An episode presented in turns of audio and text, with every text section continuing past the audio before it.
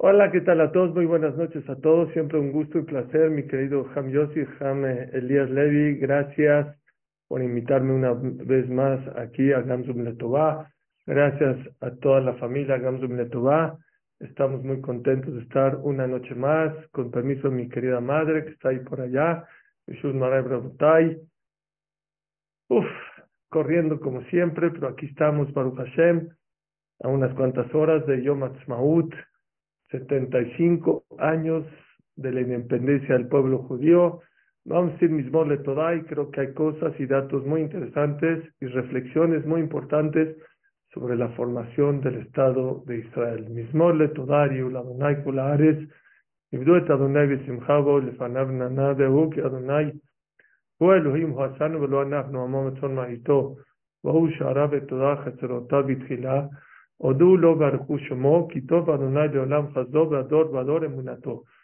Quiero que esta clase sea Leilun Ishmat de Daniela Sarabat Sofía, una de las grandes, grandes oyentes de las clases de Torah de Gamsum Letová, que desgraciadamente falleció. El día de hoy fue su levaya. Uno de los motivos por que estoy corriendo es porque vengo su levaya, que no sepamos más de tristezas, puras alegrías para todos, que esta clase sea para enaltecer su alma, una gran mujer, joven, pero a su corta edad pudo hacer cosas maravillosas, organizaciones muy increíbles, una de las cosas maravillosas que hacía era atendía a la gente de la Shoah, a los sobrevivientes de la Shoah, a todos los de México conoció y a todos los que vivían en México les ayudó.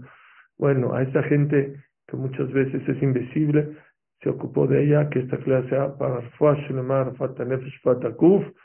de eh, también de Leaba Tzara, de Yedida Beni Ben Ruth, Moshe Ben Letife, eh, Ramatziau Netel,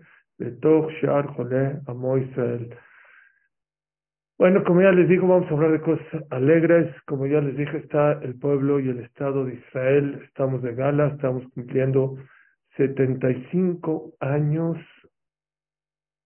de la independencia del pueblo judío. 1914 de mayo de 1948, sí, se declaró el Estado de la independencia del pueblo judío, hay algo muy interesante que quiero empezar con él. Saben ustedes que la tierra de Israel no es solamente material, es espiritual. Está escrito que en la Torah, que cuando el pueblo de Israel no cumple la Torah, y la Torah los va a escupir, los va a vomitar, los va a sacar. Y el pueblo de Israel ha sido exiliado ya de la tierra de Israel por muchos años. Pero dice el Pasuk algo muy interesante. la Pero va a haber el momento en el cual Akos Bajú los va a regresar a la tierra de Israel, como lo estamos viendo, como hace 75 años. Y dice el Pasuk algo increíble que se enchina el cuerpo. El pueblo de Israel va a regresar a quién? A su morada, a la tierra de Israel. El que sabe hebreo y gramática, ¿saben cómo se escribe la palabra tashubu? Tav, shin, bav, bet, bav. En toda la Torah normalmente se escribe la palabra tashubu, regresarán, con la letra tav, shin, bet, bav, eh, bet y bav. ¿Qué creen? en este lugar donde justo la Torah dice, y el pueblo de Israel va a regresar a la tierra de Israel, Tashubu, está escrito sin Bab. No sabemos por qué. Escuché una explicación espectacular. ¿Saben cuánto suba la palabra Tashubu sin Bab, sin la, sin la, la letra Bab? Bueno, Tashubu es, representa el año 5000 706. 5706. ¿Saben cuándo fue la independencia del pueblo judío? 14 de mayo de 1948. Esa es la, fecha laica. La, fecha judía es 5706. Qué increíble, ¿no? Increíble que la Torah justo le quitó la letra Bab. Si le hubiera puesto la letra Bab, hubiera sumado 5.712. Y no, la independencia del pueblo judío fue el año 5706. Pero esto no es lo mejor, esta es la cereza del pastel. ¿Y por qué la Torah le quitó la letra Bab? ¿Por qué no la Shin? ¿Saben cuánto suma la palabra Bab? Seis. Viene a insinuarte la Torah que sí, que en el año 5708 el pueblo de Israel va a regresar a la tierra de Israel, pero le van a faltar seis, los seis millones de judíos que murieron en la Shoah. Todo está escrito en la Torah. Afojba, afojba de Kulaba. La persona que se mete un poco a la Torah se da cuenta cómo está todo insinuado. Repito, Tashubu, en vez de, escribir, de estar escrito con dos Vav, está escrito con una sola Vav. Y por lo tanto, la suma de esa palabra es el, el año 5706. 5706, wow, es exactamente, es exactamente el año en que fue la independencia del pueblo judío. ¿Y por qué le quitó la Torah a la Vav? ¿Por qué no la Tav? ¿Por qué no la Shin? No, porque la Vav viene a representar los seis millones de Yudim que no iban a poder subir a la tierra de Israel. Pero bueno, más que mucha gente se concentra en Yom Ha'atzmaut, en mucha alegría. Yo tuve una experiencia muy especial junto a mi esposa. Hace unos años fuimos a Auschwitz, a Polonia, a los campos de concentración, y después de un viaje pues, de mucha reflexión, de mucha tristeza, sí, perdón, 5.708, gracias, eh, Gabriel. Este, después de ir a Auschwitz, a Birkenau, a, a los campos de concentración, llegamos a Israel el día de Yom Ha'atzmaut. Ese día en la tarde es los días que creo que no se me pueden olvidar en mi vida, la alegría y sentimiento, el sentimiento tan hermoso que es llegar de la oscuridad, llegar después a Eretz Israel y ver la construcción de Israel, la alegría, las banderas, que hablaremos de ellas. Una vez me dijo Ramalkiel Kotler, Leikut, un consejo muy sabio. Dijo, lee sobre la Shoah, pero dice, libros que hablan solo de la destrucción, nunca los leas. Porque, ¿qué crees? Eso te deprime.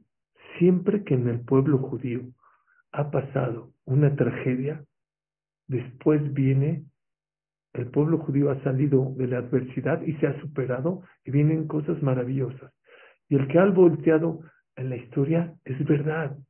Cuando pasó la destrucción del primer Betamigdash, empezaron a salir los grandes profetas Amós. Luego vino Yehezkel. Luego se destruyó el segundo Betamigdash. ¿Y saben qué vino? Después el segundo, la época de la Mishnah. Rabbi Shimon Bar Rabbi Akiva. Vino la Gemara.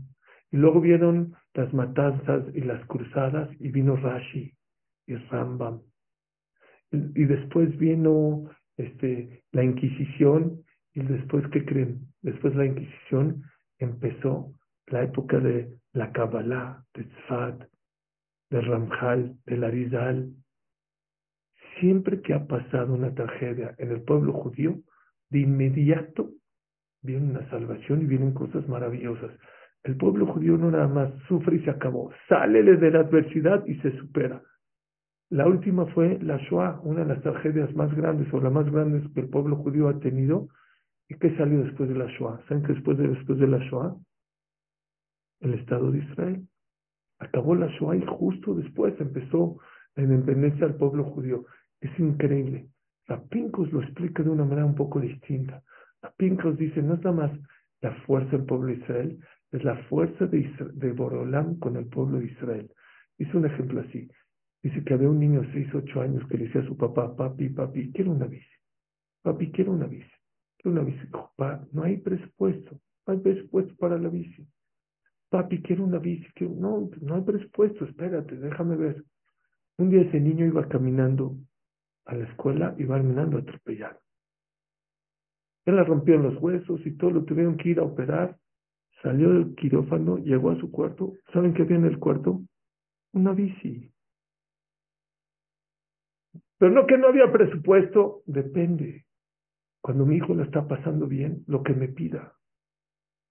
Siempre, apréndanse esto, Serapingo, siempre que Akosh Baruj manda cosas difíciles a las personas, pídete fila, porque vienen cosas maravillosas.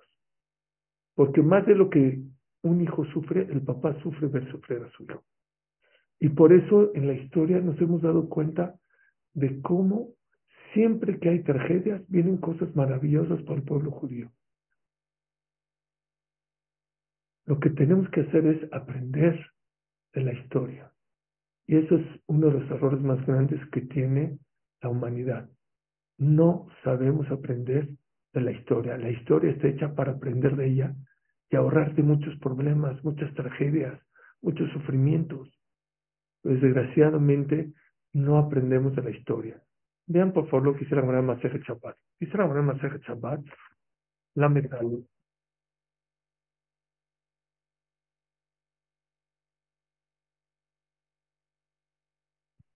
Bueno, después de 120 años nos van a hacer un examen muy importante, con muchísimas preguntas.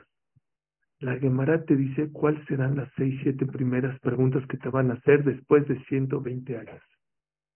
¿Cuáles son las seis, siete preguntas? Yo digo así, es un examen muy grande que vamos a tener que contestar después de 120 años. Y está feo que te agarren de bajada en las primeras en las primeras preguntas. Si te agarran en la pregunta 100 de bajada, en la 120, está bien, pero que las primeras preguntas te agarren de bajada, pues vean aquí, la manera Maseje Chapat en la página La Metales 31, hasta abajo viene la Gemara y te dice cuáles son las primeras preguntas que te van a hacer después de 120 años. Dice la Gemara,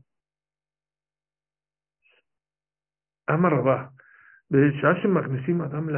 cuando una persona lo mete en el juicio, ombrimlo, le preguntan, Nasata benatata bemuna, la primera pregunta que te van a hacer, ¿fuiste honesto en los negocios, sí o no? Señores, hay que prepararnos para esa respuesta. Es la primera, según esta opinión, esa es la primera, ¿Fuiste correcto a la hora de hacer negocios con los demás? ¿Sí o no? Número dos. y Tim la Torah. ¿Fijaste tiempo para estudiar Torah? ¿Pusiste tu Gamzum Letová? ¿Estudiaste tu Alajá? ¿Tu Mishnah? ¿Tu Rudafa Yomi? No, no te van a preguntar, a lo mejor después sí, pero al principio no te van a preguntar cuánto tiempo estudiaste. ¿Fijaste un tiempo para estudiar Torah? ¿Sí o no? Cuentan que habían dos grandes jamim en Jalab, en Siria. Los Jalevis o los Jalabos, como dicen en Panamá. Teníamos dos grandes jamim allá en Jalab. Uno se llamaba Rabbi Yom Tov Yedida Levi era un jajam muy grande y otro se llamaba Rabbi Ezra Hamui.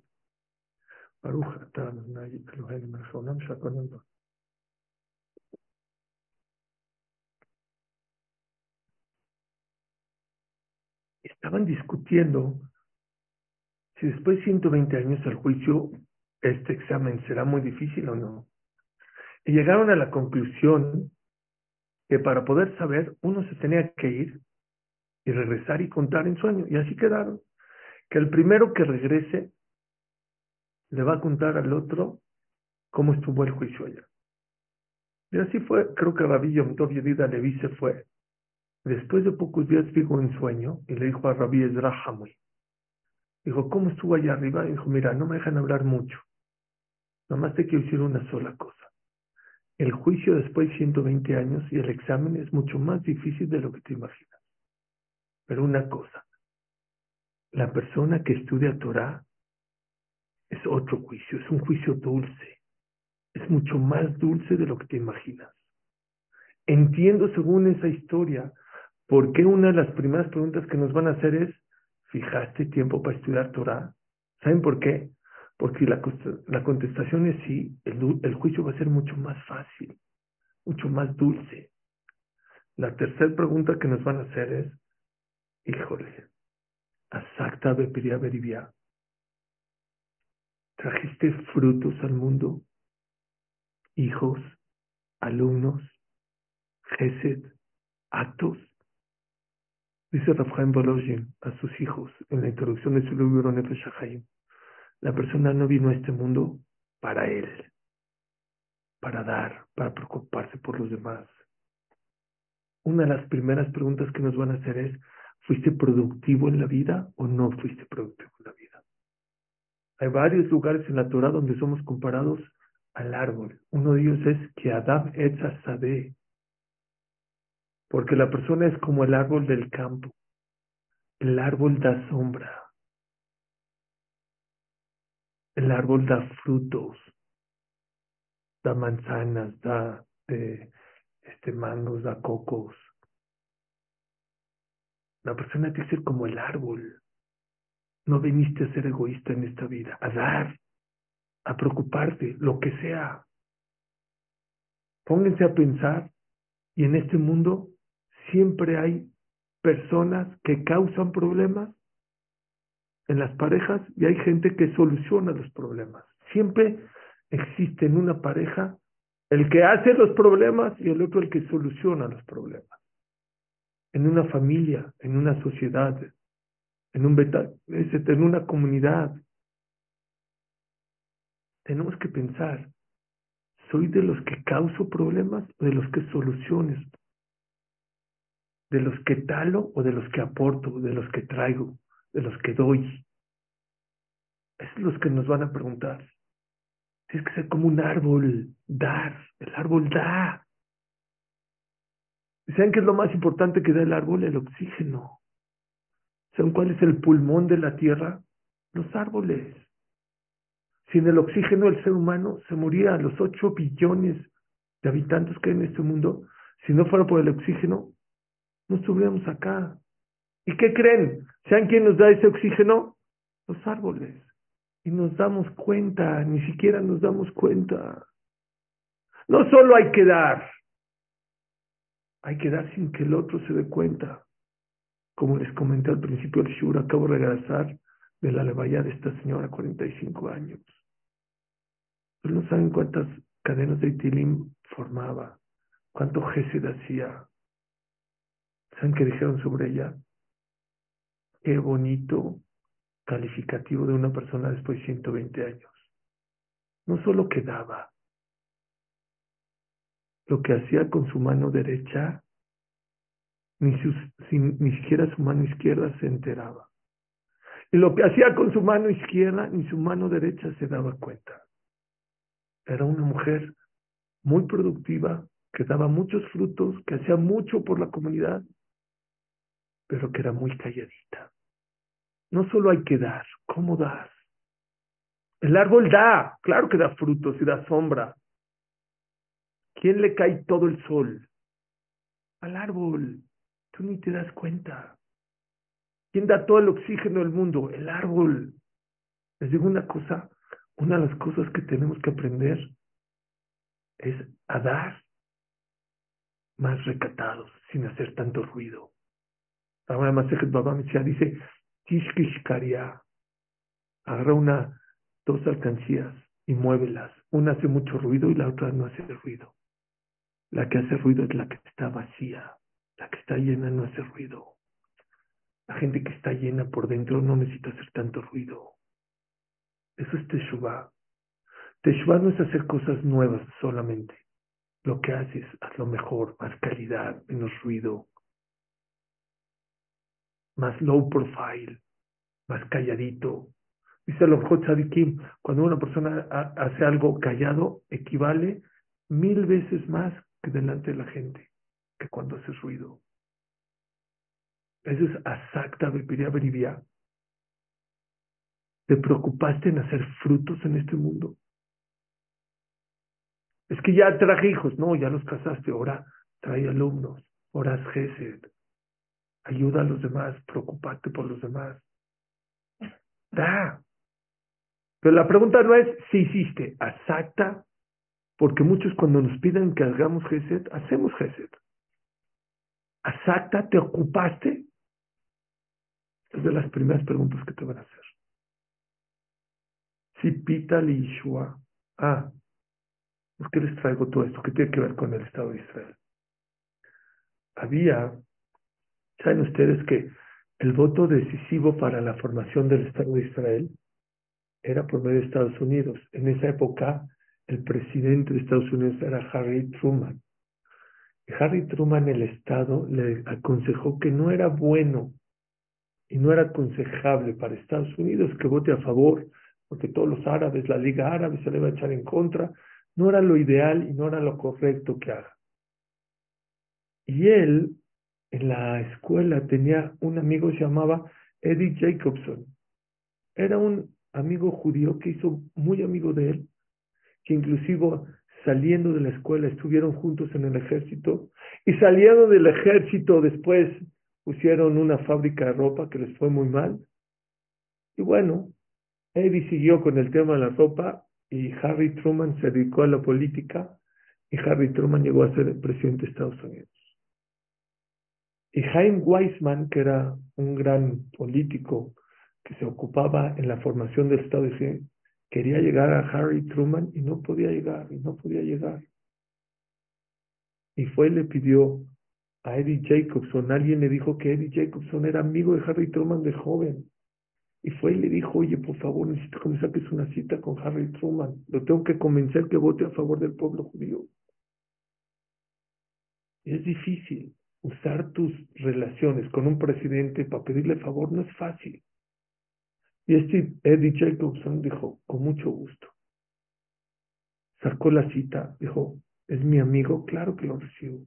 Cuando lo recibió, lo primero que le dijo el presidente, el presidente de Estados Unidos, si era su amigo, pero ya presidente, dijo, Eddie, nomás te pido un favor, no me pidas que vote a favor de la formación del Estado de Israel. No conviene al Estado judío, a, a Estados Unidos. Por favor, no lo haga.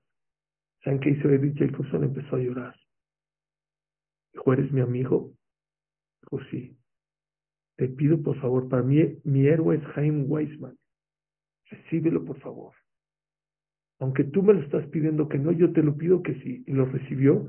Y Jaime Weissman convenció a Harry Truman y gracias a ese esfuerzo de Eddie Jacobson y Jaime Weissman, se formó Baruch Hashem el Estado de Am Israel. Hay veces no es dinero, hay veces son relaciones, hay veces es recomendar al otro. Dicen que la mamá del Gaon de Vilna también hizo un trato con su amiga que le cuente después de 120 años cómo están las cosas allá. Y una se fue y le dijo, ¿cómo está allá? Dijo, te digo la verdad, no te puedo contar mucho. Una cosa te voy a decir. ¿Te acuerdas cuando tú y yo juntábamos acá y tú con tu dedo dijiste, ahí está ese señor, vamos a pedirle acá. Dijo, no al recibo y la acá que nos dio está apuntada en el cielo. Ese dedo de más que tú moviste tu mano y dijiste, ahí está, está escrito ahí arriba y te lo van a pagar más que a mí porque yo no lo hice, lo hiciste tú. Eso es exacta de Te ocupaste en hacer frutos en tu vida? Si pita le Yeshua, esperaste la salvación, aquí hay dos explicaciones. Número uno, si pita le Yeshua, ¿saben cuál es? ¿Viviste con esperanza que Dios te puede sacar de tus problemas de parnasá, de shidduch, de salud? Dice el Gaon de Vilna en Mishle, uno de los motivos por el cual dio, dio 613 mitzvot es para una sola cosa, para que creas más en Dios. Lo decimos todos los días con Eacol. Dios es dueño de todo y puede hacer todo. Desde Ojerjas de Abot, por el dejud de los papás. Gomel Hasadim Tobim. Akash Baruj hace favores que no te mereces. ¿Creíste en mí o no creíste en mí? Una de las cosas más tristes para un padre es cuando su hijo no confía en él. Te lo va a preguntar Dios. Y mientras más confíes en él, más Dios te va a demostrar que está contigo. Eso es Tzipita Lishua. Esperaste la salvación, viviste con esperanza. ¿De dónde salió Bezrat Hashem? Baruch Hashem, el pueblo judío, el pueblo judío se ha caído muchas veces. Siempre ha tenido esperanza, siempre. Tú tienes que vivir así, no nomás como pueblo, como individuo. Si pita Yeshua, te lo van a preguntar, ¿confiaste en mí? Y va a decir Dios o no confiaste en mí. Dicen los Jamim, no nada más tienes que pensar en ti, en tus problemas. Tienes que esperanzarte en que Dios puede sacar los problemas de todo a Israel.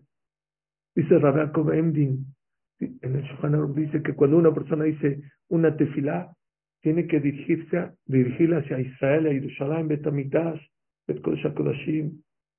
Dice Rabbi Emdin, no es suficiente nada más cuando te paras a rezar, dirigirte hacia allá y se acabó. Tiene algo un poco más profundo. Todas tus tefilot tienen que llevar a que Dios nos lleve a todos a Israel, a Jerusalén, al Betamitash, al Kodesh Kodashim. Hay mucha gente que no la está pasando bien. No pidas solo por tus problemas.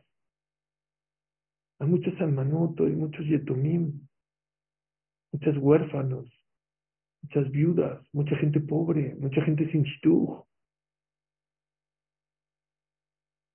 Si pita Lishua, ¿te esperanzaste en Dios que cambie la situación de toda esa gente? Que ya llegue el Mashiach. Lloraste cuando hubo una tragedia, hay que llorar. Sí, hay que llorar para poder ya llegar a Jerusalén. Una vez acompañé a Rabbi Aruja de Leikut, al Enajema una pareja, a consolar a una pareja que lo aleno perdió un niño, una niña muy joven, de un niñito de 12 años. Me acuerdo que le dijo, mira, el Jafet Haim dice que los sufrimientos, no solamente del pueblo judío, de cada individuo, acerca la llegada del Mashiach. Cada lágrima, cada sufrimiento que tenemos está acercando un paso más al Mashiach. A lo mejor no somos dignos para traer de la mano al Mashiach. No. No estamos en ese nivel. Pero ¿qué creen? A lo mejor lo podemos adelantar una semana. A lo mejor cinco días, cuatro días. ¿Saben qué es adelantar al Mashiach una hora antes? ¿Saben cuánto sufrimiento se va a acabar? Si pita Yeshua, dice el Jafet Haim, esa pregunta que te van a hacer después de 120 años, el día que pongas Kamaná en la mitad que dice, Etzemach David Abdeja Meratasmiach, Akash Barhu ya manda la salvación, la descendencia de David Amelach, Bekarnotarum Bishuateja, que veamos tu salvación, Ki Lishuateja Ki vinu, no Lishuati, no mi problema, porque Lishuateja, perdón, la, no mi esperanza, la esperanza tuya de todo, Ki vino Bechipinu Kola, Bechipinu Kola yo, estuvimos esperanzados a que nos vas a salvar a todos a los enfermos, a los huérfanos, a la gente que está sufriendo, lo aleno, a la pobreza, a los que no tienen shidujim. Allí es donde hay que poner más cabaná, señores. Sim, shalom, toba, braja. Pongan más cabaná. No existe una mitad en el año. Hay Kippur, hay Rosh hay Rosh Chodesh, hay Arbita, hay Shachrit, hay Musab, hay Shabbat. Muchas distintas tefilot. Todas acaban Sim, shalom, toba, braja. Mándanos cosas buenas. Paz, vida. Hay que poner más atención en eso. Ya manda el Mashiach. Hace un par de semanas me invitaron a dar una clase en un, beta, un Shabbat a un Beta Knesset. Se acercó una señora de verdad que no sabía que era un nivel de religión muy grande. me dijo, yo no hablo en el Betacneset ni una sola palabra. Una mujer, desde que entro hasta que salgo. Dijo, muy bueno, dije, eso ayuda a que tus tefilot Hashem las reciba. ¿Saben qué me dijo? Yo lo único que le pido a Hashem, ¿saben qué es? Que ya mande el Mashiach. Es lo único, y por eso no hablo una sola palabra en el Betacneset. ¿Para qué ya? Porque cuando venga el Mashiach se van a solucionar todos los problemas de todas las, de todas las personas. Eso es Yom Ha'atzmaut. Yom Ha'atzmaut es saber si, claro que tenemos la tierra de Israel. Les digo algo triste. ¿Alguien de aquí ha ido a Mahane Yehuda a comer el halva, a comer las frutas, o una borreca? Oye, vino un árabe y se estrelló con la, la gente que estaba ahí parada, atropelló a siete personas. No hemos llegado todavía al Israel que queremos. Todavía no, por eso no podemos ir a Lel. Oye, Alel, no, dice Hamad Yosef, sí hay que estar contentos, a lo mejor sí hay que decir Yeshem, cada quien que piense distinto. Pero ¿qué creen? No hemos llegado a la cúspide. No podemos llegar a la cúspide cuando todavía existe gente que el día que hay un ataque terrorista por los palestinos esté en la calle y por ser izquierdista o derechista, no me importa que esté hundiendo una, una bandera de palestinos. No se vale. No, no se vale. Quiere decir que todavía no hemos llegado al nivel que tendríamos que llegar. No hemos llegado al Israel, a Jerusalén, al que deberá Jerusalén Shel No que las paredes son de oro, que la gente era de oro. Amesulaim paz, dice Ja. En la Villa se, se lamenta, ¿dónde están esos judíos que tenían corazón de oro? Que tenían una cabeza de oro. Dice Rashi que un yehudí que salía de Israel y lo veían y sabían que era de Jerusalén, lo sentaban en una cátedra de oro y le decía, habla, ¿qué quieren que hable? Lo que sea, un yehudí, lo que saca la boca es oro, tiene corazón de oro. Hay que pedir tefila para llegar a esa época. Ashivenu Teshuvah es de regresar. ¿Regresar a qué? Regresar a la tierra de Israel y a la época de Jerusalén, donde la gente era de oro, donde la gente sacaban más oro de las cabezas de ellos que de las minas, donde los corazones eran de oro. Porque el pueblo judío hoy en día tiene siete enemigos. Hoy tenemos siete enemigos. Les voy a decir cuáles son estos siete enemigos. Número uno, Irán. El pueblo judío nunca imaginó que 70 años después o 75 años después del holocausto habría armas nucleares que prontamente podrían estar en manos de tiranos fanáticos que proclaman que la destrucción de Israel no es algo negociable. ¿Sabían que esa es la filosofía de Irán? Todo es negociable, pero la destrucción del pueblo judío, esa no es negociable. ¿Saben cuál es el enemigo número dos? Jamás. Es el grupo terrorista árabe que ha jurado destruir a Israel. Ha desatado una ola de atentados suicidas, secuestros y túneles que cruzan la frontera. En la década que ha pasado, perdón, en la década que ha pasado, desde el retiro israelí de Gaza, jamás ha lanzado cuatro guerras con misiles de largo alcance, siendo la más reciente en el 2014. Les voy a decir un dato increíble. Antes de que Israel controle Gaza y Cisjordania, lo controlaban los egipcios y los jordanos. Ni los egipcios que son musulmanes, ni los jordanos que son musulmanes, nunca le dieron el control a los palestinos. El único que le ha dado el control absoluto a los palestinos ¿Saben quién es? Es el pueblo judío. Tres, Hezbollah. Es la fuerza dominante, ¿sí? Del Líbano. Hezbollah ha jurado también destruir a Israel y ha construido una vasta red de túneles y búnkers subterráneos y se encuentra equipado con más de 100.000 misiles que podrán alcanzar a prácticamente todo Israel. ¿Quién crees que es el cuarto? la ONU.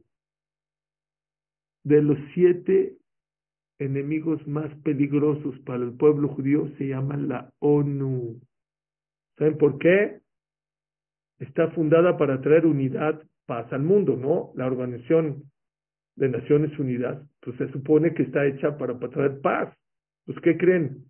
Ha descendido para transformarse en un centro de antisemitismo, en donde un 30, por, escuchen, 30% de las resoluciones de su Asamblea General están dirigidas en contra de Israel. Es, es, ilógico. Lideré a 192 países. El 30% han sido resoluciones en contra del pueblo judío. Creemos que la ONU, la ONU es uno de los antisemitas más grandes, organizaciones más grandes que hay en el mundo. El Consejo de Derechos Humanos de la ONU ha condenado al Estado judío más que a todas las otras 192 naciones combinadas.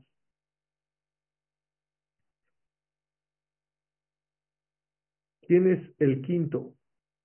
El movimiento BDS. Es boicot contra el pueblo de Israel.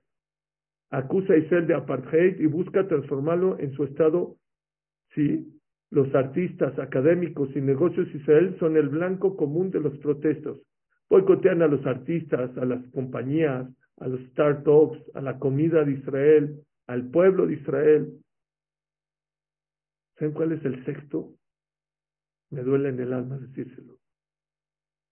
La separación del pueblo judío, la desunión. Y para mí debe ser el número uno, no el número seis la destrucción del templo del Bet sí, ocurrió por causa de la disputa interna entre judíos. A pesar de los desacuerdos, nuestro destino nacional requiere que respetemos y valoramos el corazón judío que nos une como una familia. Señores, aquí hay mucho lo que hablar. Lo hemos hablado y no lo vamos a repetir.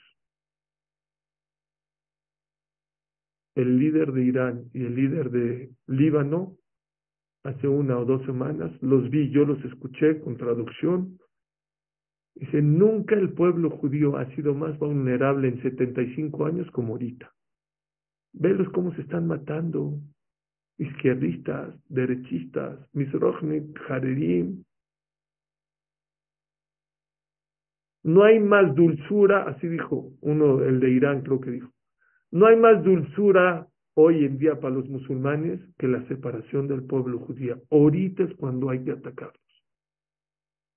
Y si ustedes se dan cuenta las estadísticas, nunca habíamos pasado tantos ataques, ataques terroristas como últimamente, desgraciadamente, estos últimos meses. Hay que estar más unidos. No importa si eres sefaradí, si eres ashkenazí, si eres mexicano, panameño, argentino, venezolano, si eres izquierdista o derechista. Ahora Masejet Menajot trae el Tosafot que le trajeron a Shlomo Amelech un hombre con dos cabezas. Y le preguntaron, Shlomo Amelech, esta persona con dos cabezas, ¿se le pondrá dos tefilimot o un solo tefilim? Tiene un cuerpo, pero tiene dos cabezas. Obviamente la mano irá solo un solo tefilim, pero en la cabeza que se ponga dos o que se ponga uno. Ya saben que Shlomo era muy sabio. Mandó a traer dos cosas, una toalla oscura, negra, y una cubeta con agua caliente. Y le tapó la cabeza, una cabeza de las dos cabezas a esta persona. Y le dijo a la gente, sin que sepa esta persona, voy a echar un chorro de agua caliente en la cabeza que está descubierta, sin que el otro se dé cuenta, la otra cabeza. Si la cabeza oculta grita, quiere decir que es una sola persona. Si no grita, quiere decir que son dos cabezas y necesita dos tefilimot. Vean qué bonita reflexión, Rabotai. No es nada más para los tefilimot. Hay muchas cabezas en Am Israel hoy. Izquierdistas, derechistas, ortodoxos, super ortodoxos, misrochnikim, medio misrochnikim, de kibbutz. No importa tu manera de cómo cabeza. Pero una cosa, ¿Saben cómo Dios se da cuenta si somos uno solo uno? No por las cabezas. Si sientes el dolor del otro, eres uno solo. Estás protegido. Si no sientes, si te vale gorro, Si ondeas la bandera de Palestina cuando ese día un árabe mató a dos hermanas y una mamá, entonces no estás unido a todo Israel. Ese es uno de los enemigos más grandes que tiene el pueblo judío. Se llama la desunión. Y les digo una cosa, se van a reír. Porque uno dice, pues yo estoy en México, yo estoy en Venezuela, yo estoy en Argentina, yo estoy en Panamá, yo estoy en Miami. Les digo una cosa, empieza en la unión con tu pareja. Empieza a trabajar a unirte con tu pareja. Ya deja de pelear, de gritar. Únete con tus hijos, con tus padres. Mucha gente dice, es que mi pareja no piensa como tú, es que para ser una sola persona no necesitas tener la misma cabeza. Es más, si tu pareja piensa igualito que tú, ¿qué crees? Uno está sobrando.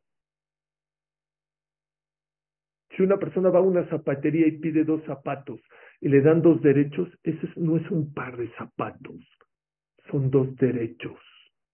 Un par de zapatos es uno derecho y uno izquierdo. Una pareja es no cuando los dos piensan igual. Esos son dos individuos. Pareja es cuando cada quien puede ser que piensa distinto, pero hay armonía en la casa. Llegan a un acuerdo en la casa. Eso es lo que la persona tiene que aprender de esta fiesta. ¿Quieres cuidar al pueblo judío? Necesitamos hogares más unidos. Decía Robert Honon Bassermont, la es el, alumno predilecto Haim.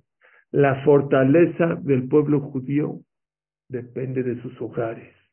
Y sus hogares dependen de la unidad, de la armonía, no de no pelear. Ahora no me peleé con mi pareja. Eso no es amor. Eso no es unión, eso es tregua. Ahorita con los con Líbano no estamos no, no, hay unión, hay tregua. Con Jordania, ¿no? Hay tregua. Estamos más unidos, querernos más, darnos más. De verdad, de verdad, eso es lo que nos va a proteger. Ese puede ser el enemigo más peligroso. Miren, el, enemigo vino y atacó el primer Betamigdash. Nebuchadnezzar vino y lo destruyó. ¿Saben en cuánto lo volvimos a construir? En 70 años. Pero el segundo Betamidash no lo destruyó el enemigo, nosotros lo destruimos. Kamsa, Barkamsa, discusión, 1950 años y no hemos podido reconstruir el tercer Betamidash. ¿Saben cuál es el séptimo enemigo del pueblo judío? ¿Cuál es el séptimo enemigo del pueblo judío? La asimilación. ¿Cuántos judíos mató Hitler en Máximo y Alemania? 6 millones de judíos. ¿Cuánta gente se ha asimilado de 75 años para acá? Más de 6 millones de judíos se han asimilado. Shema Israel se llama el holocausto silencioso. Les voy a dar un dato. Por cada 10 matrimonios que hay, 7 son mixtos, fuera de Israel y quitando algunas ciudades. Hay ciudades donde llega la asimilación, como en Vancouver, Moscú, 90, 80%. Estados Unidos, quitando a los religiosos, 70, 60%. Estados Unidos, Miami, Los Ángeles, Houston, Texas, Dallas, Ya sé que Baruch Hashem, la mayoría de los que estamos acá, estamos acusados bien. ¿Qué estás haciendo para que tus hijos no se asimilen?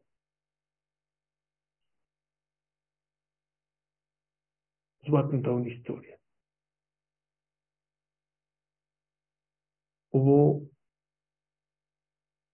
mucha gente que llegó a Estados Unidos de Europa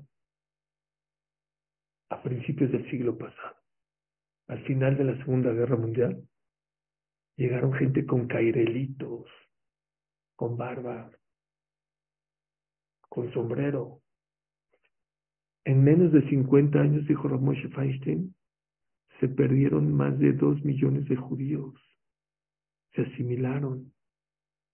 no se quitaron la barba, se quitaron el Shabbat, el Tefilín, las Berajot. ¿Qué pasa? Fueron con Ramoshe Feinstein y dijeron, jajam, es una cifra muy alta.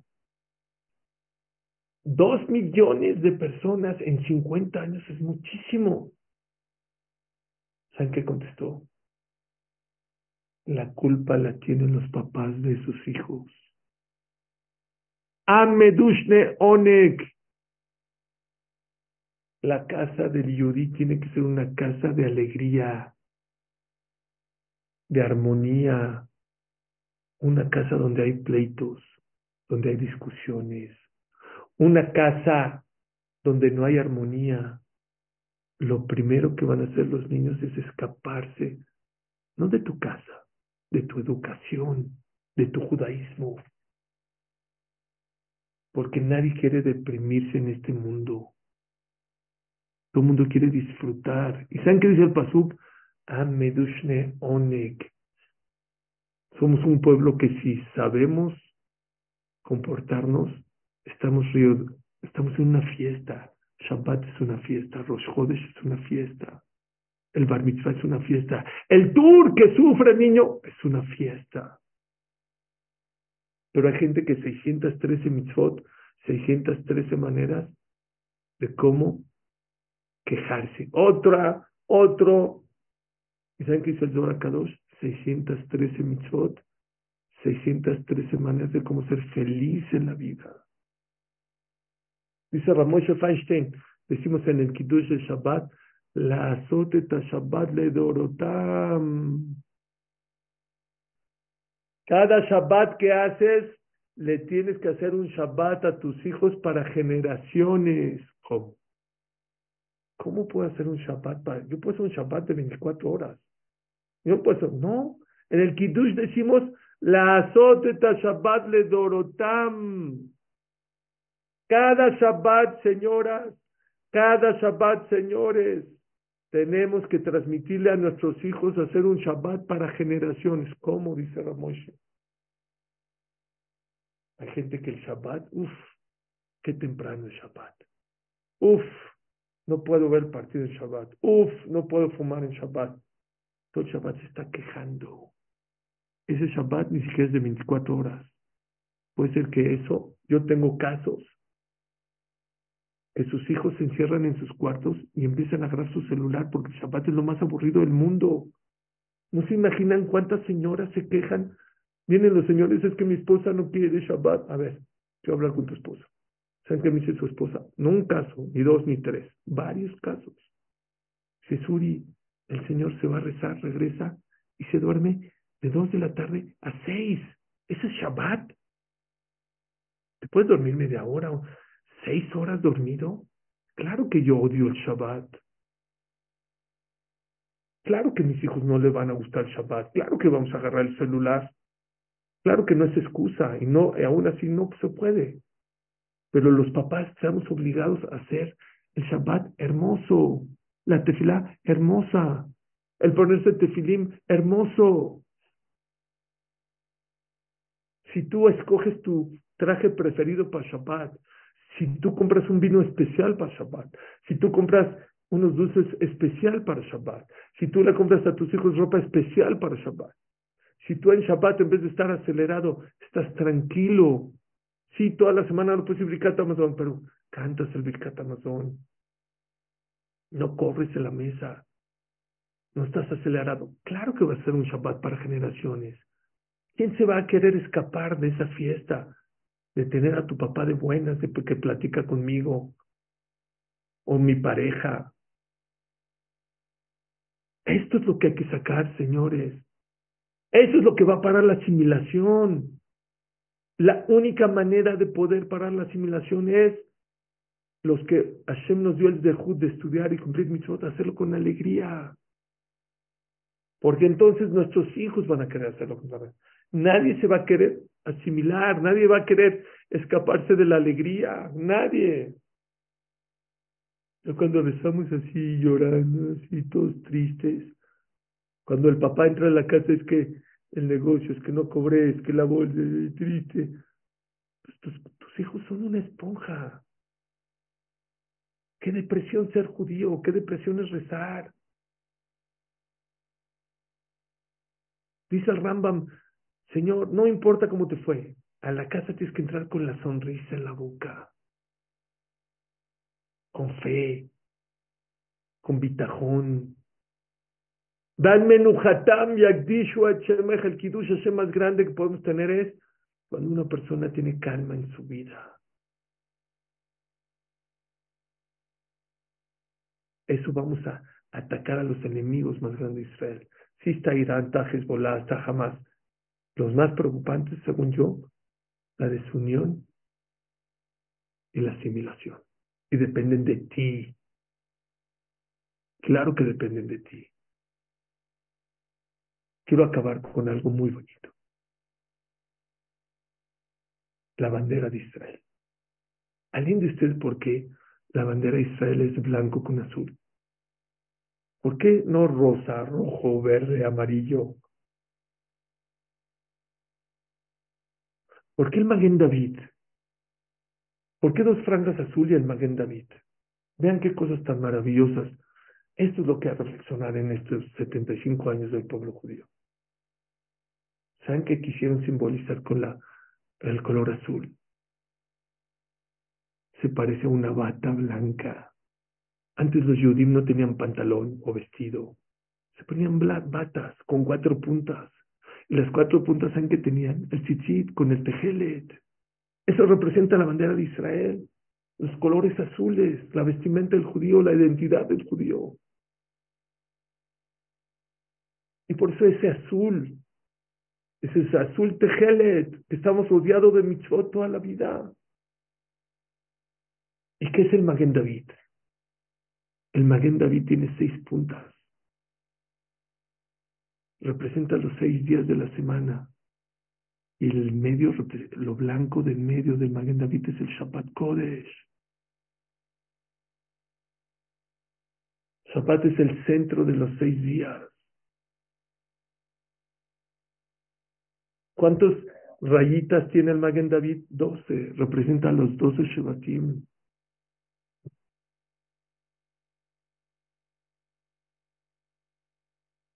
¿Saben qué representa el Magen David? Miren cuántas cosas se aprendan.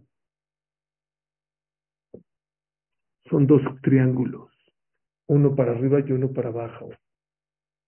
Para arriba, una explicación es tu conexión con Dios, con el único. Y para abajo es la conexión de Dios contigo.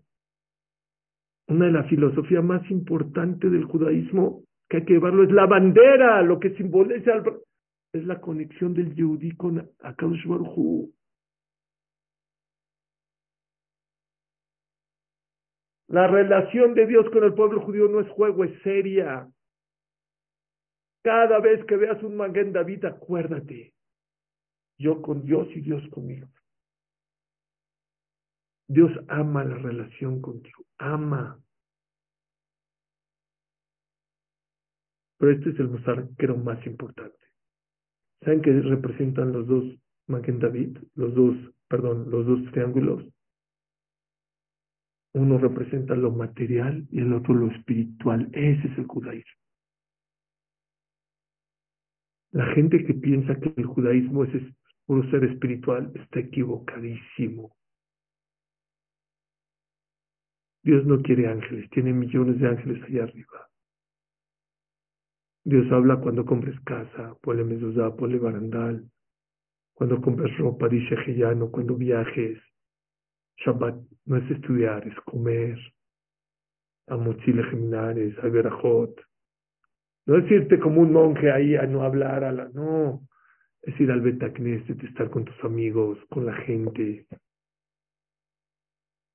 El secreto del judaísmo es que Dios no quiere puros ángeles, pero tampoco puras cosas materiales. No, comer, viajar, comprar.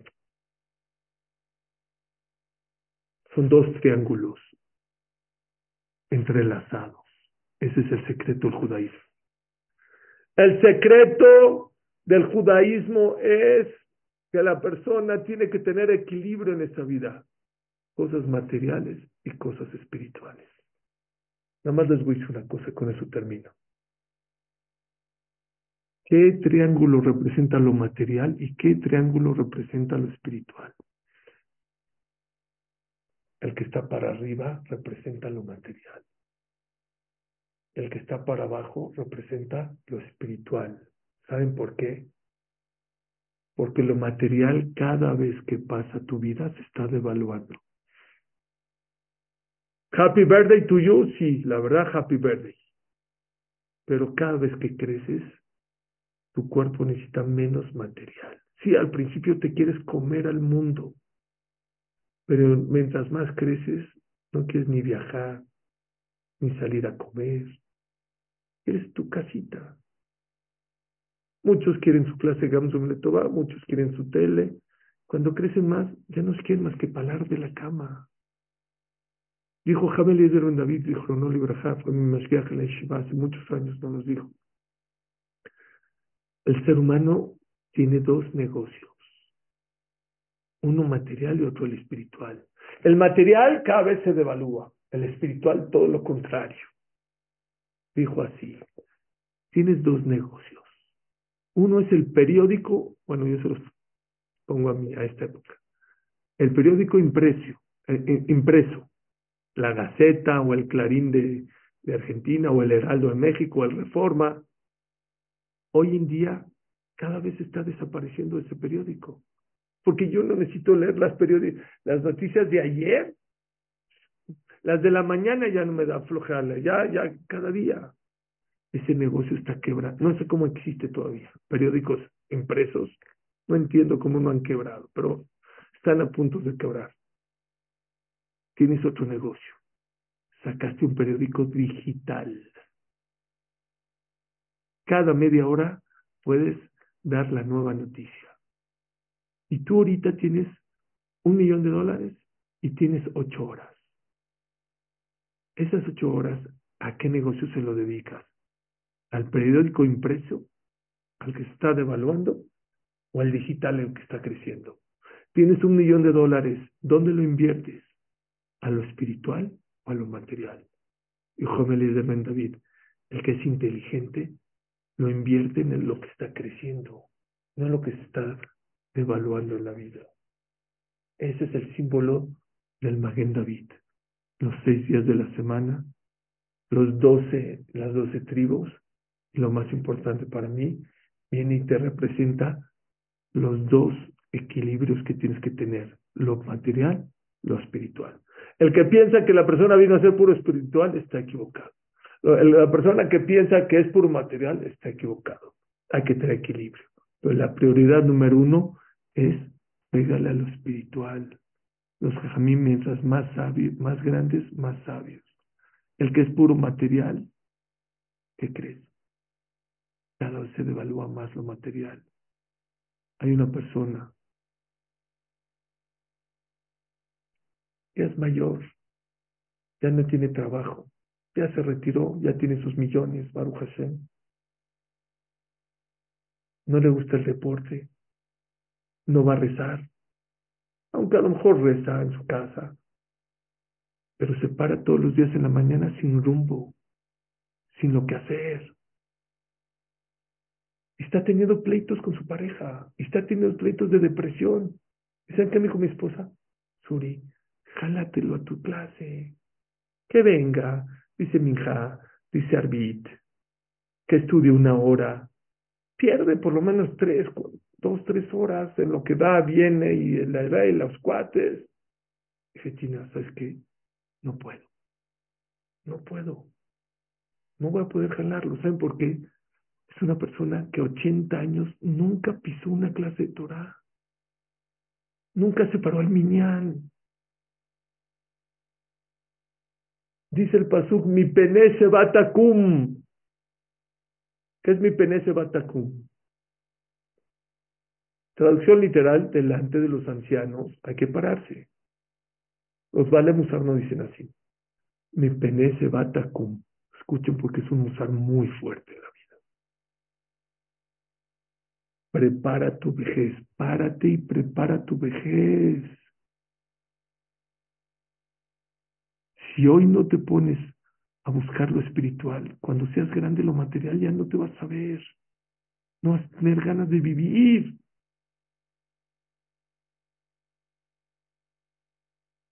Tú preparas tu vejez.